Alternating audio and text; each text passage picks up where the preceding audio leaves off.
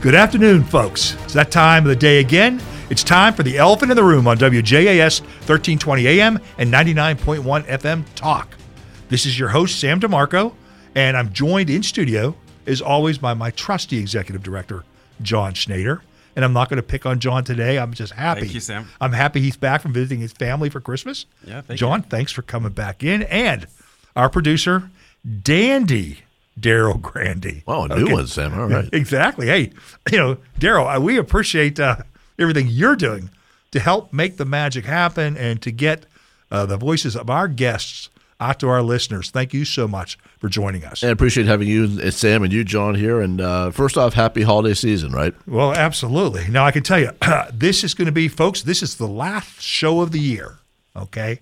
Uh, when we join you next, it'll be 2024. But we are going to close out the year with a bang because we have as our special guest today Pennsylvania State Treasurer Stacy Garrity. Stacy, welcome to the show. Sam, it's so great to be on the show with uh, with you and John and Daryl. Well, we appreciate you taking the time out of your busy day here. Uh, and I say busy, and I absolutely mean that because I'm sitting here looking at a press release that had come out from your office talking about your accomplishments. You know, I hope to talk about these, but boy, I mean, you have gotten a lot done in these past three years. Yes, uh, we really have gotten a lot done. Um, so proud of my staff, and uh, yeah, it's it's really been a fantastic first three years. Well, l- let me ask you here for, for our, our, our listeners here, uh, you want to tell them a little bit about, yourself?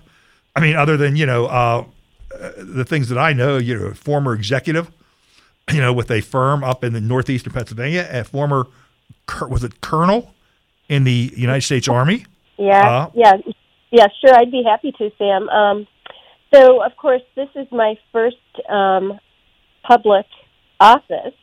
Uh, my whole uh, experience before this, I spent 34 years in the private sector at Global Tungsten and Powders, which is the largest tungsten smelter in the Western world, um, in Bradford County, not to be confused with Bradford, PA, so one of our more rural counties. And so it's uh, pretty unusual to have a, a statewide from a rural county. I also spent three decades in the Army Reserves. I had three uh, combat deployments, um, all to the Middle East. And uh, my last deployment was in 2008, 2009, where I was acting battalion commander at Camp Bucca, which is in southern Iraq, where our mission was to provide care and custody for over 7,000 detainees.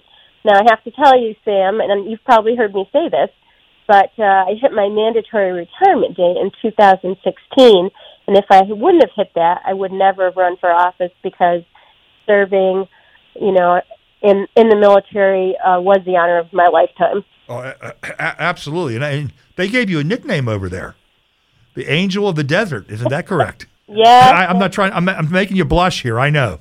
Okay. But but you did a phenomenal job, and, and we're recognized for all of that.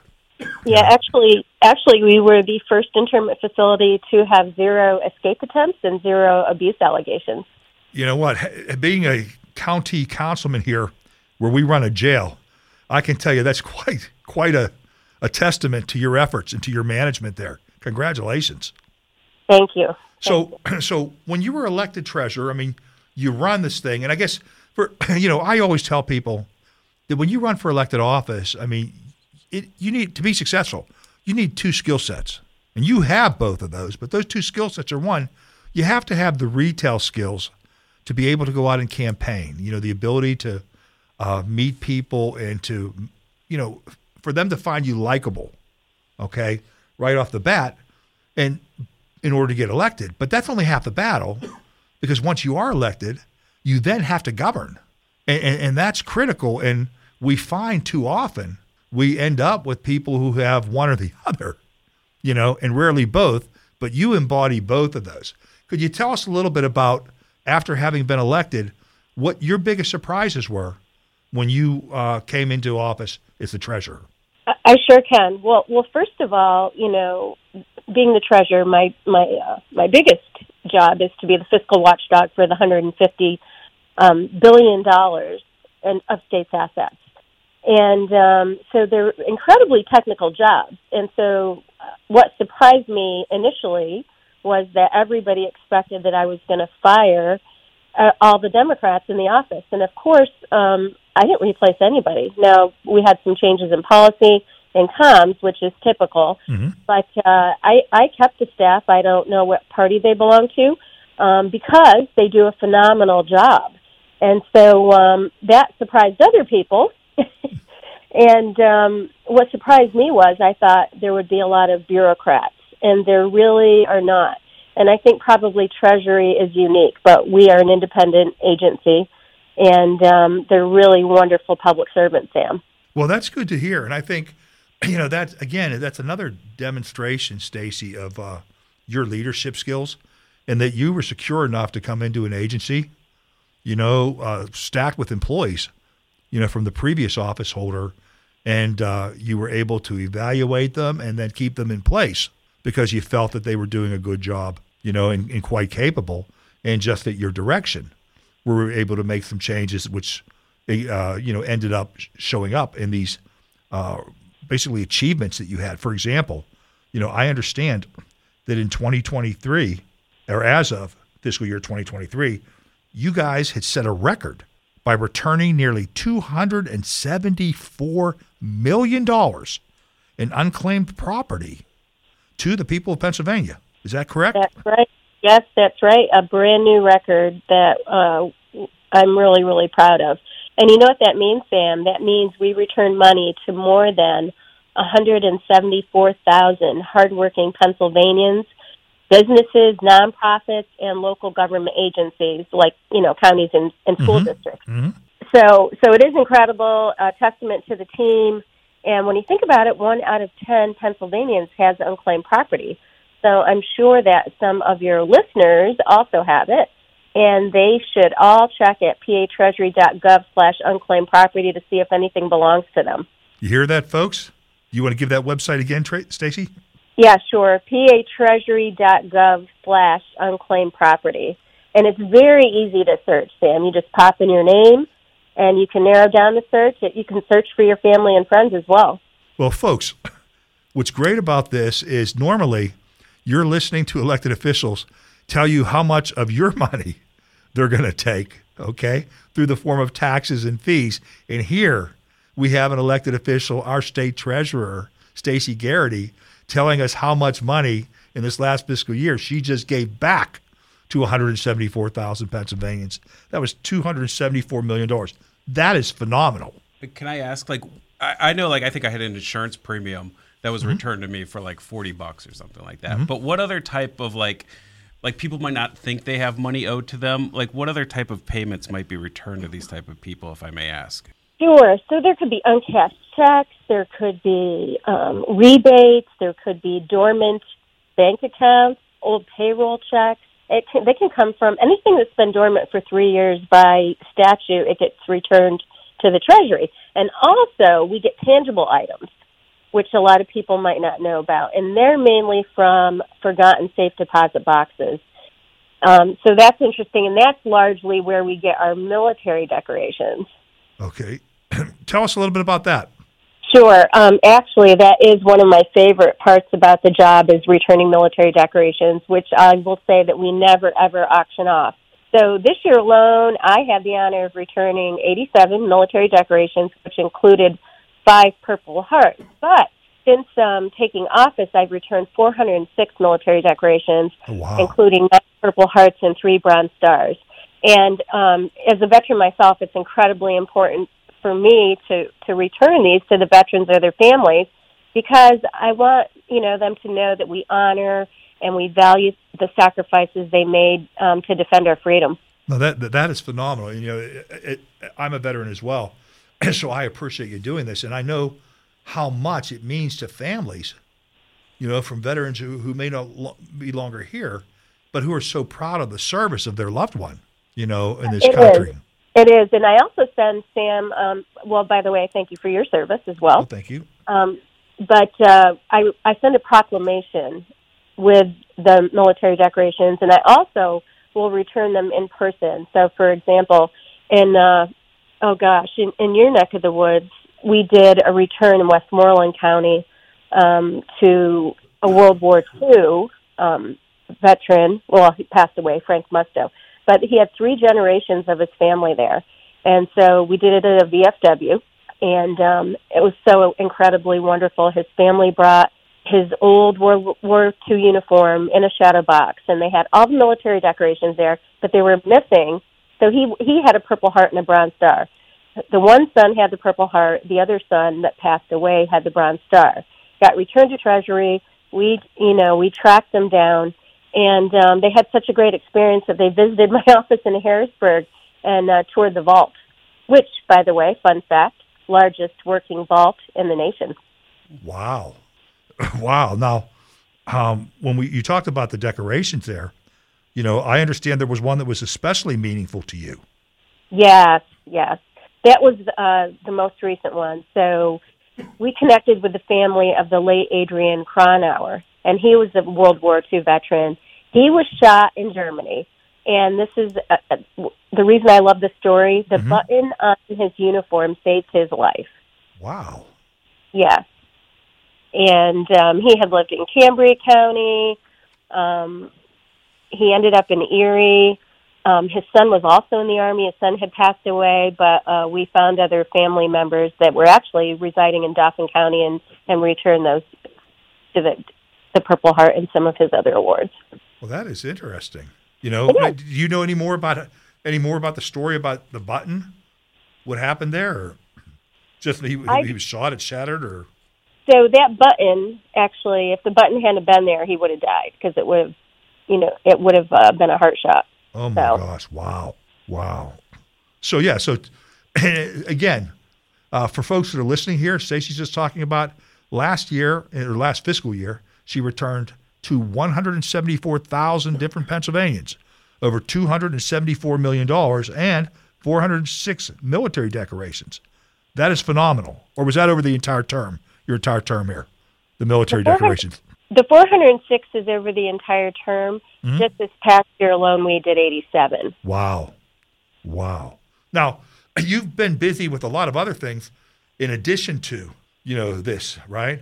I mean, I uh, you know, w- what did you guys do with the 529 plans that so many Pennsylvania families use to help save money for their kids in college? Yeah, so we've done a lot there um, because we've really focused on making the PA 529 better and easier for every family that wants to save. So I cut fees by more than $11 million. So that's $11 million to hardworking parents. Wow. And I so that you can open up an account with no minimum balance and a minimum deposit of just one dollar. Because it is so you know this. It's so Yep. important um, to save for education, no matter how much money you start with. Oh, and this is another thing that I'm so incredibly proud about. So our PA five two nine investment plan gets rated every year by Morningstar. Mhm. And so we we've enjoyed a silver rating the last two years. Well, we got our first ever gold rating from Morningstar, and this just happened in November, Sam. And you know what? That's the best rating possible. And guess what? There's only two states in the entire nation to be rated gold. That that is a phenomenal accomplishment, Stacy. You know, I don't know how many people understand what that means, but you know, uh, our, the credit rating is so important. Okay, uh, because you know, uh, obviously, when you're investing, you want to take and minimize your costs associated with fees and interest and things like that. So that is phenomenal. That is an Yeah. Yes, thank you. One of the things that they noted um, in the ranking was the fact that we cut fees for account owners, and so just making what was a was a great program even better. Wow. So, I mean, this this is what's so great. Why I'm so happy that you're on the show here, so we can share with our listeners some of the things you've been able to do. Because, I mean, it just keeps going on and on, folks. So, not only have you helped, you know, the people who are trying to save for their children's investments for education, and we all see the rising cost of higher education and how it's impacting kids in regards to, uh, you know, student loans and things like this. You know, to help their families be able to set aside, create a vehicle for them where they can actually save so that hopefully you know it'll pay for their entire college education if done properly. Okay, uh, you've also helped some of our dis- disabled folks. You want to tell us about that? Sure. So a lot of people I found don't know about this program because it's only about six years old, but it's PA ABLE, which stands for Achieving a Better Life Experience, and it's to help people save for you know that have disabilities. And uh, before PA ABLE, Pennsylvanians with disabilities, and this is just terrible, they were unable to save money without risking the loss of access to their important benefits.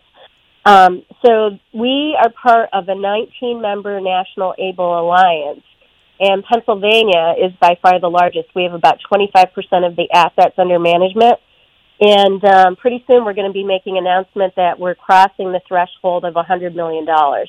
So um, really, really proud about that. Wow. But it's a wonderful program. That is phenomenal. And I didn't know about that program, you know? Uh, so I'm sure many others don't. Yeah, many don't, um, which actually is why um, I created an outreach team. So we have now regional program managers in all four corners of the state. And what they do is they go out and they, you know, they go to any event they can find. So it could be fairs, it could be community events, it could be legislative events to share these programs, you know, not only unclaimed property, but the 529 and PA ABLE, um, so that we can, you know, help more Pennsylvanians. Well, that's fantastic. so you're helping. So we're helping everyday Pennsylvanians with unclaimed property. We're helping families and folks save for their education. We're helping people with disabilities, and you're also helping people in Pennsylvania get back money that other states were holding. Right? Didn't you just have a big win at the Pennsylvania Supreme, or excuse me, at the U.S. Supreme Court? we did. Um, you know what?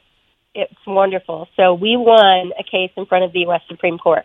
So what happened was Delaware had been wrongly taking control of uncashed checks from this company. It was called MoneyGram, uh-huh. and so we sued them, and uh, we were actually joined by 29 other states. Um, but it was a huge decision, and it means that Delaware now owes Pennsylvania $19 million worth of unclaimed property. And when we get it, uh, we're going to work hard to return it to their rightful owners. Good for you. Good for you. I mean, the, I mean, it's just, it's the, the hits just don't stop coming. Okay. Now, you know, uh, we talk about these things here.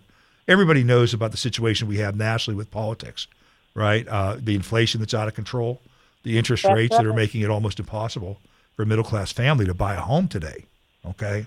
Um, and it's important that Pennsylvania be in a good position to be able to try to weather this storm because I know that there are clouds ahead. Eh, I can tell you here in Allegheny County, we're going to be facing them because, uh, you know, we have thousands of property assessment appeals, Stacy, that have been filed by many of the office buildings downtown in downtown Pittsburgh and commercial properties. And because the assessment value when these were originally assessed was calculated on the rent, you know, and the leases that they had. With a lot of these expiring, these people, these assessed values are going to be cut in half, or, or excuse me, they're going to be cut. I don't know, it'll be in half, or it'll be more, or maybe less. but the assessed value is going to go down, and therefore the tax receipts we get are going to go down. So we, we don't even know yet what the ramifications are going to be. But I know that things like this are also going to be affecting, you know, us statewide. Okay.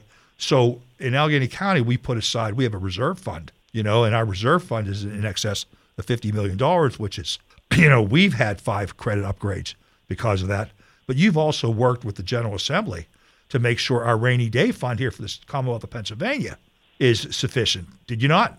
Oh my gosh, yes. I pushed uh, the legislators uh, like you wouldn't believe because there isn't a dollar that uh, they that they don't like to spend. Right. Um, but when you think about it, the rainy day fund, it's like the state's emergency savings account. Just like, you know, when you own a home, you try to have, you know, a rainy day fund in case of an emergency at your house. Um, so I think it's really important to have a strong rainy day fund so that we're, you know, prepared for economic downturns. And the independent fiscal office says we will face a fiscal cliff in just a few years. And in fact, in Josh Shapiro's uh, budget address, um, what they showed was in four to five years that rainy day fund uh, could be down to zero. But when I took office, Sam, we basically had zero dollars in the rainy day fund. Wow. We barely had enough to run the state for two days, if you can believe that. So now, including this year's deposit of $900 million, our rainy day fund has more than $6 billion in it. And Wow. that is enough to run the state for more than 48 days. And that's the first time in a long time, and maybe the first time ever, I, I'm sure it's the first time ever, that we've been above the national median. So, Well, that, that's phenomenal, and and that you know that growth in reserve fund that was noted in positive ratings by all the ratings agencies like Moody's, Standard and Poor's, and Fitch, was it not? It sure was. Yep, it was all noted that the strong strong rainy day fund had helped. I will And tell so- you. Sorry, good. Yes. No, no, go ahead. I was just going to say, you know, I mean, I I am immersed in this world of politics and stuff like this, you know, and have been for almost the last 15 years. But I can tell you, I was surprised when I read, even at six billion dollars, if people see that number, six billion dollars, they think that that's huge. But to see that it only covers 48 days, I mean, that's a tremendous uh, improvement over where we had been. As you said, we only had enough to rate two days. But it just goes to show why you can't spend that money all willy nilly, you know, and allow legislators to just do whatever they want because it creates holes, you know, in this budget. So kudos to you, the team, and the legislators that worked with you, you know, to build that rainy day fund up. I hope we continue to build it up so that we're able to take and uh, you know deal with these. Uh, I don't want to call them fiscal cliffs, but but we know is all the federal money that we got through the pandemic is all going to be expiring here. Okay, uh, and I believe that's what the independent fiscal office was pointing to when they predicted stormy seas ahead. Yes, so we have a structural deficit, which means we spend more than we bring in. And what I'm always, you know, beating the drum about is, you know, personally, you can't spend more money than what you have. So the state should, uh, they should apply the same standard. And I think this year we have a structural deficit of 1.4 billion dollars. It's going to grow to two billion next year, and then it, it bumps up to three billion dollars Wow. which is crazy. Which is why we burn through this rainy day fund money in about four years if we don't, you know, change um, either our spending or find a way to generate more uh, income. No, we absolutely uh, need to do some things better. I think we need to ask your colleague, Auditor General Tim DeFoor, to do what his department can do too to make sure that this money is being spent effectively. You know, uh, because it seems like some of the uh, uh, the other side, I'll, I'll call them, in the legislature, they just want to throw money at things like education. You know, but yet no one demands results. No one's measuring outcomes you know and, and that's one of the reasons why i'm so happy and so pleased to see all the things that you're doing i mean are, are, are resulting in measurable you know and positive outcomes here with increases uh, from the ratings agencies you know the uh, our fund balances and all of those sorts of things so kudos to you and your team i mean phenomenal job Yeah, I'll tell you a funny story. So last year, Governor Wolf called me and he said, Hey, I was thinking maybe we shouldn't transfer the money to the rainy day fund. We should just leave it in the general fund. Um, what do you think? And I said, Oh, absolutely not. It needs to go to the rainy day fund because uh, the issue is once it goes to the rainy day fund, you need um, two thirds um, of a vote to move it back over to the general fund. So, so he said, "Okay." He twisted my arm. Uh, you know, we can move it over, although it wasn't his decision anyway. right yeah right, right. But but I I found that you know funny. And the favorite thing that people like to say on the other side, Sam, is, "But it's raining now," and I'm like, "N- "No, it's not." we we have a lot of federal you know surplus dollars that we need to spend. And as far as education, Sam. It doesn't matter how much money we throw at it. We really have to fundamentally just evaluate it and overhaul it. No, absolutely. You know, and I, I was reminded a number of years ago, Governor Wolf tried to borrow money. He wanted to borrow like five billion dollars to spend. That would, you know, it would. He'd spend it like in a year and a half, but it would require like ten years to pay it back, and it would have cost you almost another five billion dollars in interest over the period of time. You know, uh, sometimes uh, politicians like to do these sorts of things because they're concerned about their legacy, and I think the their legacy should be the uh, the memories of the folks who voted for them. You know, after they're gone, when they see when they try to do these types of things. Oh, I totally agree. Now, I agree. now, besides all these things that you've done, you've also been a leader in trying to ensure that the people had the access to be able to see these programs as well as others. So, could you tell us about what you did there with your award-winning transparency portal? Oh, sure. So, yeah, we do have a, a wonderful transparency portal on our website. And so last year we added information about Ledger 5, and I'll tell you what Ledger 5 is. It's how non budgeted appropriations are accounted for in Pennsylvania. So it, it's, it's largely um, health and human services Mhm. because typically what the I found I went back and looked at the last 20 year history is that we don't budget they spend more than what we budgeted and then you still have to pay the bills if it's for like, for example, if it's a nursing home or the state police. It's it, you know you don't want to be cutting, uh, you know, your nursing homes off. Right. And so now people can go into this tab, and it's called Ledger Five, and they can see exactly what we spend um, that wasn't budgeted. So they can see all those dollars. So they're all accounted for. Well, And that's the first that- time people have been able to see that. That is fantastic. And now, Stacy, I, I'd like to keep you on for the next segment if you could, because there's still there's a lot more here that you guys have got done, as well as things you're working on advancing here in this upcoming year. Are you able to stick around for a few minutes? Sure, I can stick around. Fantastic. We're, we're going to take a break here to pay the bills. Folks, the, while we take a break, this is uh, Sam DeMarco for the Elephant in the Room on WJAS 1320 AM. Folks, welcome back to the Elephant in the Room. Joined here by Pennsylvania State Treasurer Stacy Garrity. And Stacy, uh, we were talking in the first segment about some of the things that you had done. You know, the returning of uh, pro- unclaimed property to 174,000 Pennsylvanians, businesses, nonprofits, and local government entities. You know, th- and and that was worth 274 million dollars. We talked about, you know, I think you'd held your most successful unclaimed property auction ever, bringing in 285,000 in proceeds. We talked about all the military decorations that you had taken and returned, 406 through the term. Uh, we just talked about I mean, my gosh, we were talking about the transparency portal. We were talking about the 529 investment plan, uh, the PA Able. You know, we talked about your win in the Supreme Court. I mean, my gosh, piling up victory after victory. But there's also more, right? Now, didn't you guys just do something with Department of Labor and Industry, implementing a smooth transition to a new unemployment compensation debit card provider or something? We did, and um, it's important to note that so my office doesn't. Um, we're not responsible for unemployment compensation. We just make the payments. That's labor. That's L and I.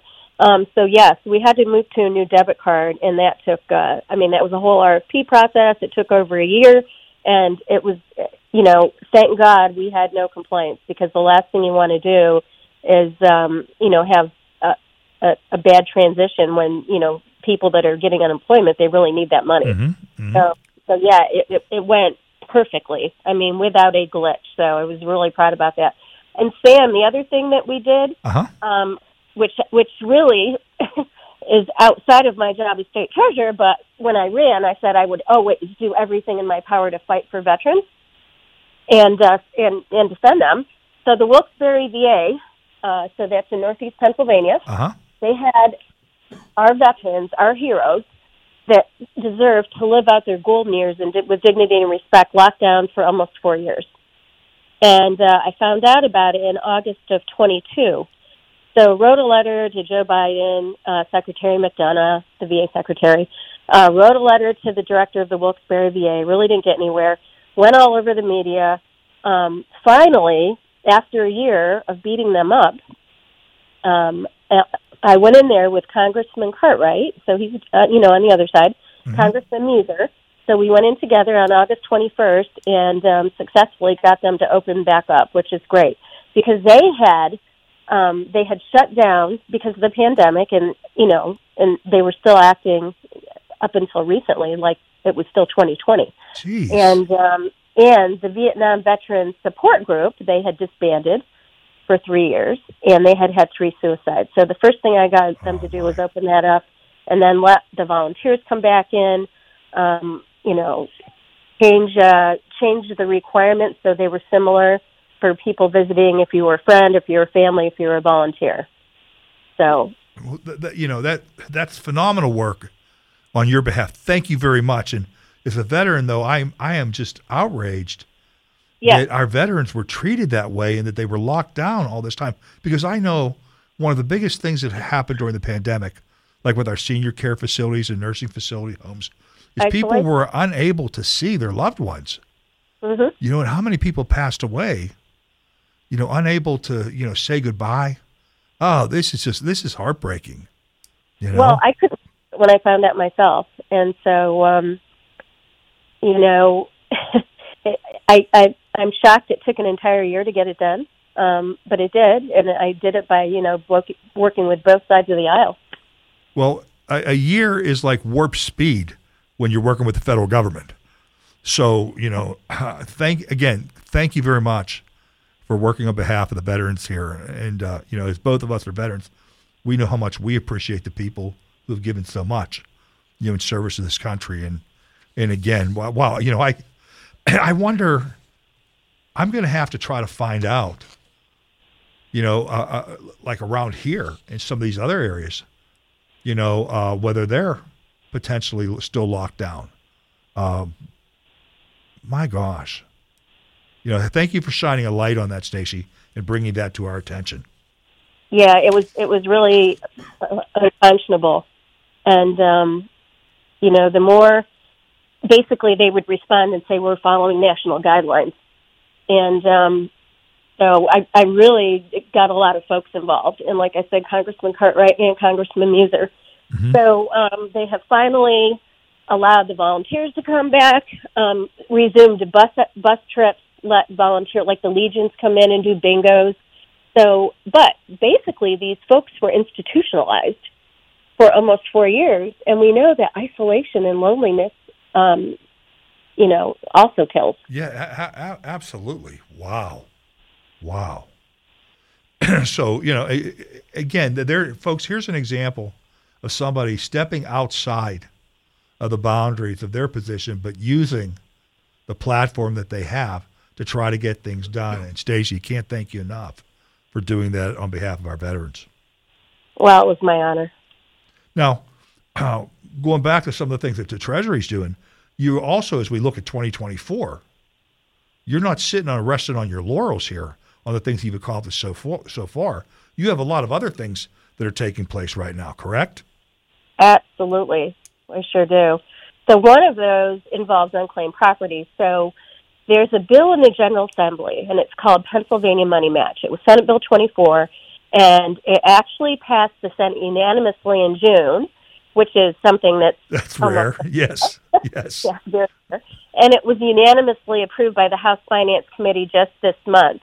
And so what that would do was allow, would allow Treasury to return up to five thousand dollars of unclaimed property automatically. Can you imagine that? Removing red tape, and again, something that's almost unheard of in right, government. Right. Right. Wow. Because most people don't even know they have unclaimed property, and so they wouldn't have to come in. They wouldn't have to find it.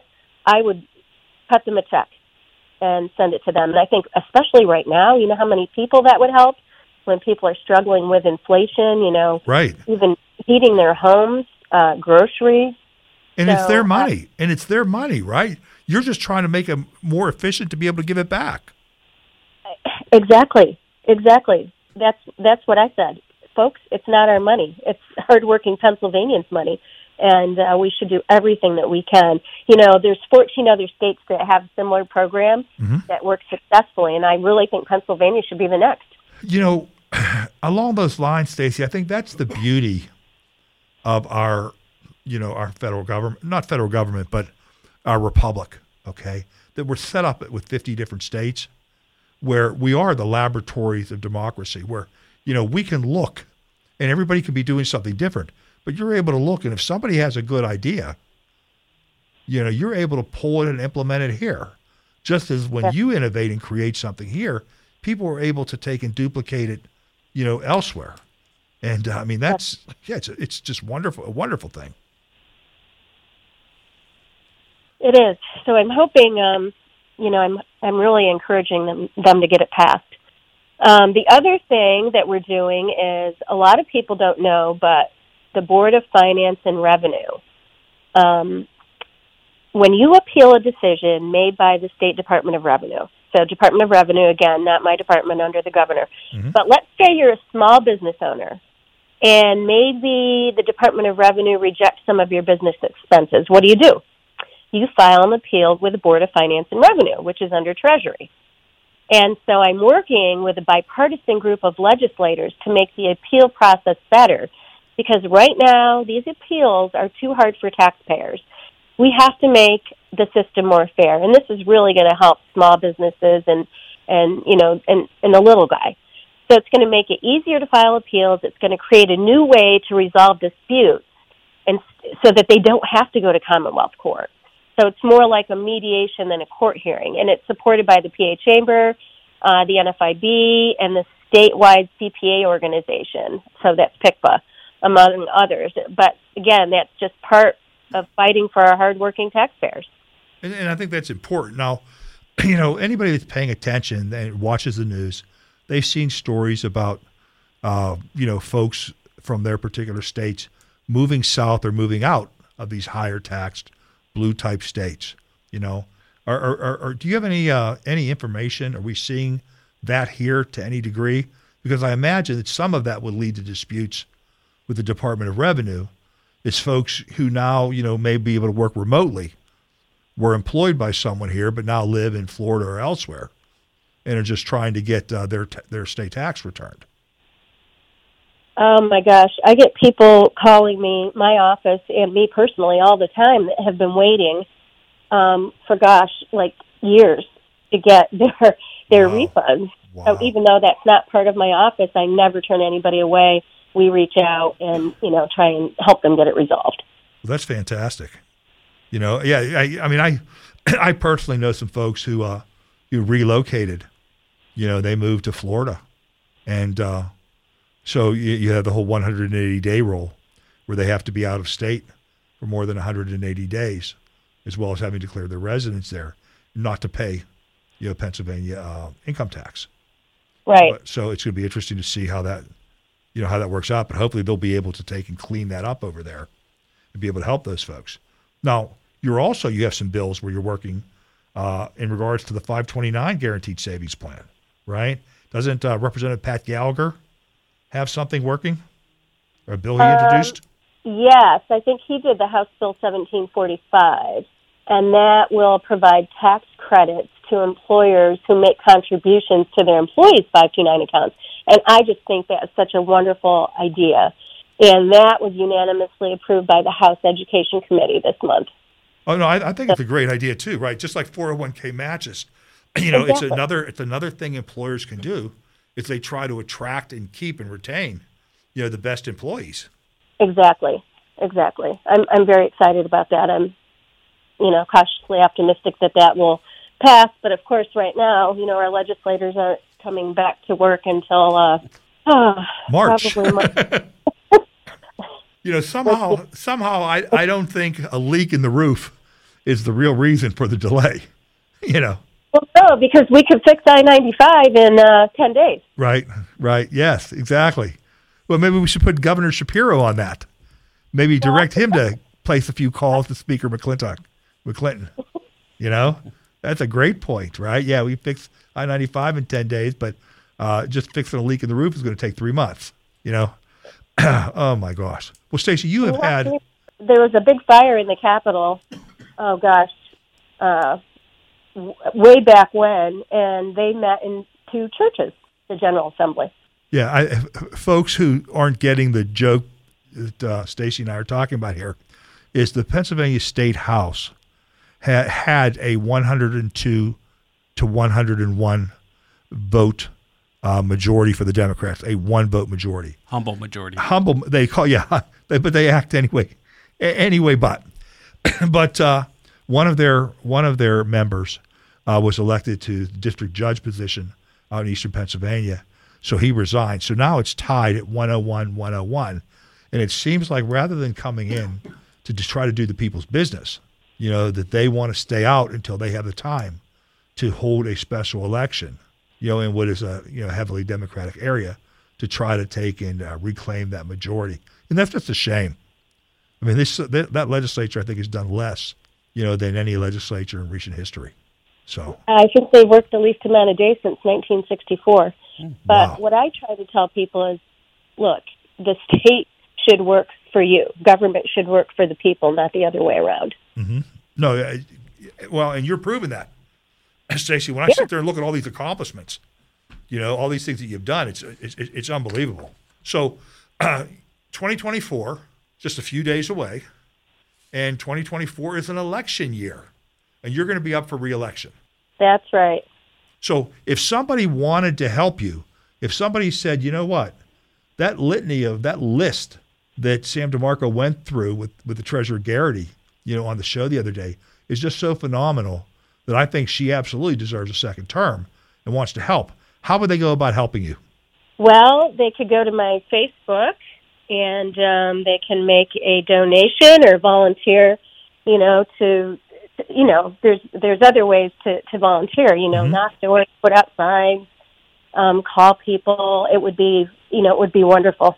Is there a campaign website set up yet, or Um, the website, I don't think they reactivated that yet. So we've been mainly um, doing uh, mainly Facebook, which is uh, gosh, I got to look it up here, Sam.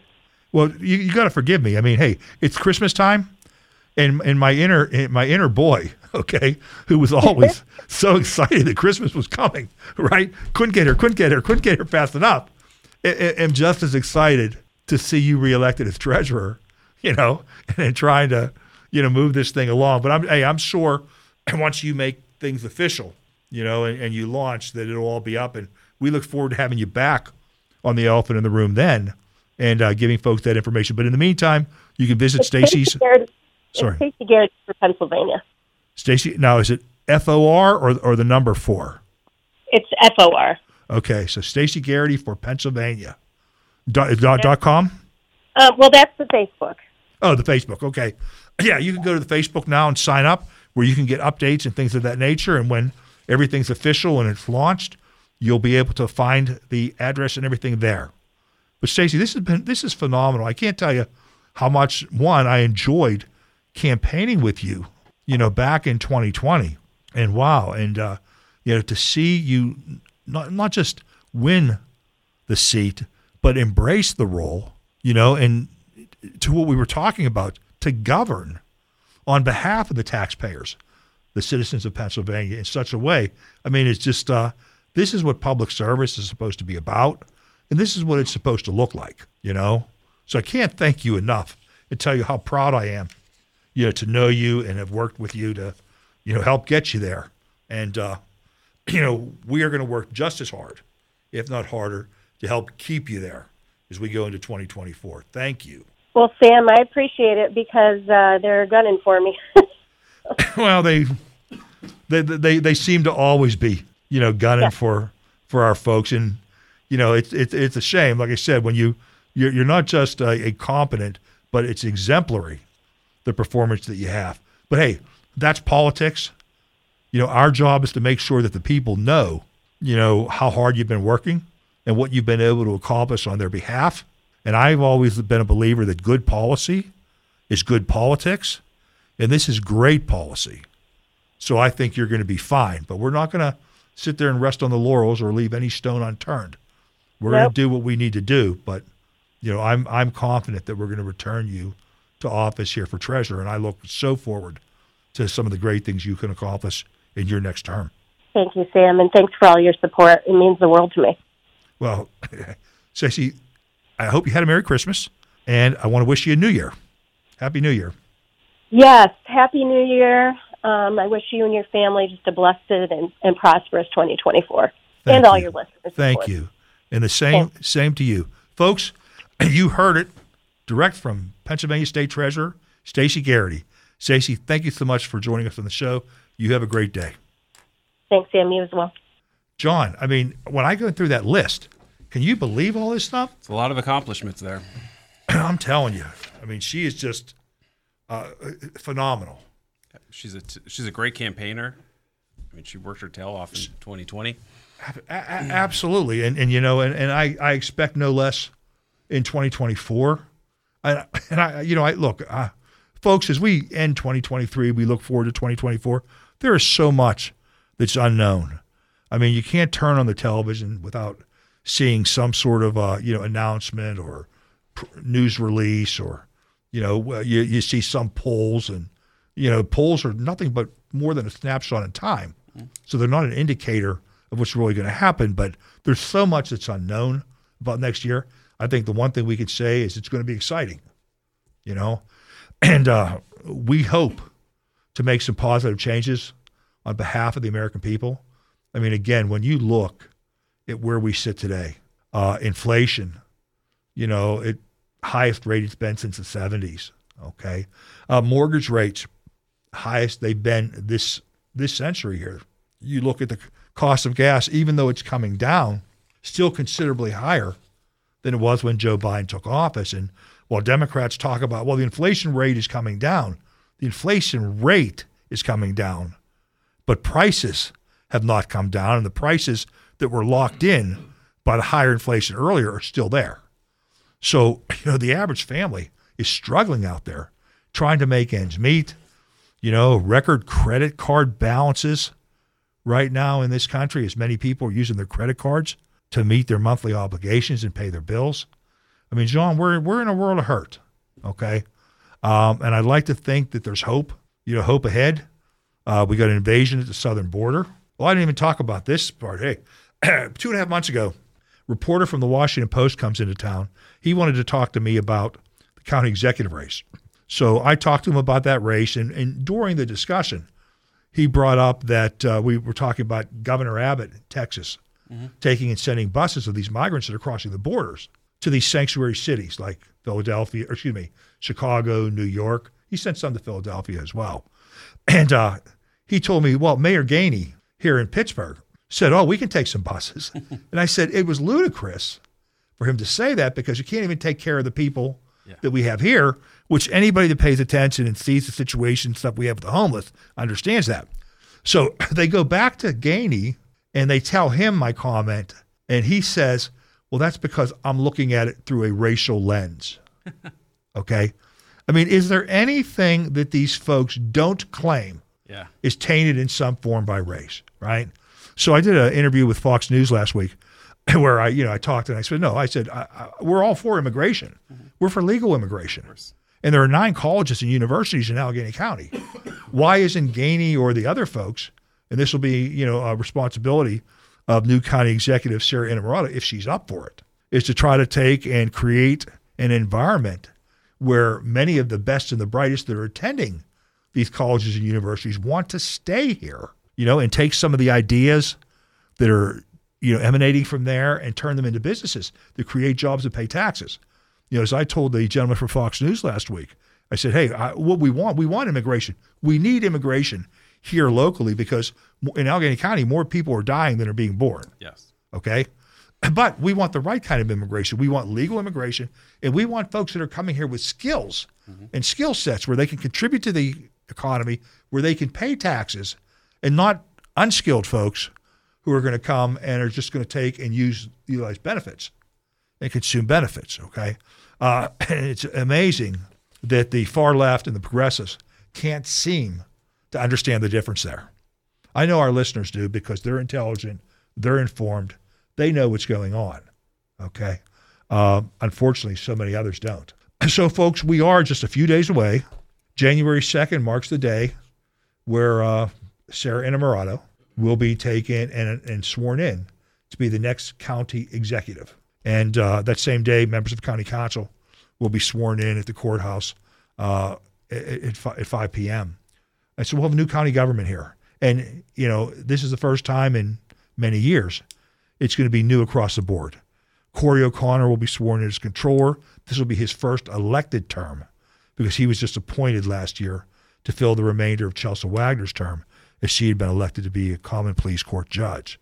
You have uh, Erica Brucelars, who was elected to replace John Weinstein as Allegheny County Treasurer. You have Zappala.